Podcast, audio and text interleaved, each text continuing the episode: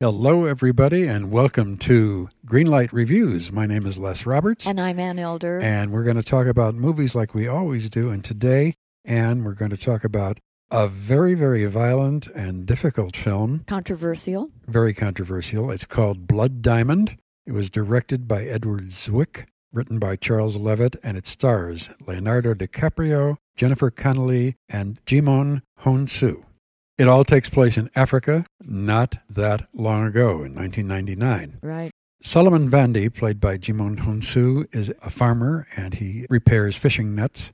And he is captured by the rebels to work in a diamond mine. And his young son, Dia, played by a young man named Kagiso Kuypers, is also kidnapped by the rebels and he is trained to become a child soldier and a child killer. Now, Leonardo DiCaprio is Danny Archer. He is a soldier of fortune. Basically, he's a smuggler. He's a smuggler from Zimbabwe. Yes. And he finds out that while Solomon Vandy was in the diamond camp digging it out of the riverbed, he discovered a huge diamond the size of an egg. A rock. The kind of thing Joan Rivers would kill for, right? Absolutely, absolutely. But a lot more people than Joan Rivers kill for this Yes. kind of diamond. It was an apt metaphor on my part, wasn't it? It really was. And of course, Solomon decides he's going to hide it away and come get it later if he can. What is going on in this country, what is going on all over the entire continent of Africa, and is civil war. People are getting killed right and left. This is a very, very brutal movie. Mm. Danny Archer meets this young and very attractive journalist whose name is Maddie Bowen, played by Jennifer Connelly. And while there's a certain amount of flirting and fencing going on, this is not a love story. No, there's no time for the love. That's right. And a cheer to Edward Zwick and Charles Leavitt for not shoehorning a love story into I this agree. because it's a very serious film. We didn't need it. Yep.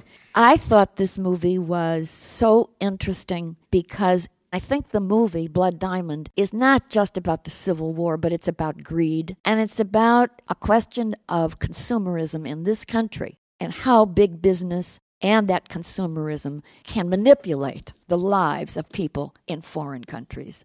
That to me is what this movie is about. Blood Diamond is just the obvious device they're using to prove this point because I think it's a much grander epic than a movie about Blood Diamond. That's just my opinion. Absolutely. Jennifer Connelly says during this film, is there anyone in America willing to wear a diamond if somebody has to give up their hand for it? Listen, I realize that Blood Diamond is not a great holiday film. No, not at all. And I think that it's really troubling on every level, particularly the way that it depicts the natives of Africa, whose countries are invaded by and then infected by soldiers of fortune. Also, the tribal captains, as you mentioned, who kidnap these young boys and brainwash them into becoming killers themselves. That's a big part of the story is A very big part. child soldiers, and it's horrifying. And the national pride of Africa is really undermined by greed. That's a very serious question, and I think Edward Zwick did an incredible job with this film. It was very tough going. if you have any heart at all when you see this film, you're going to feel terrible. You're going to feel guilty. Even if you don't wear diamonds, you're going to feel guilty about the rest of us. It's very controversial and very stimulating in that way. We have to talk about the acting, though. We've talked about the screenplay, which I thought was brilliant.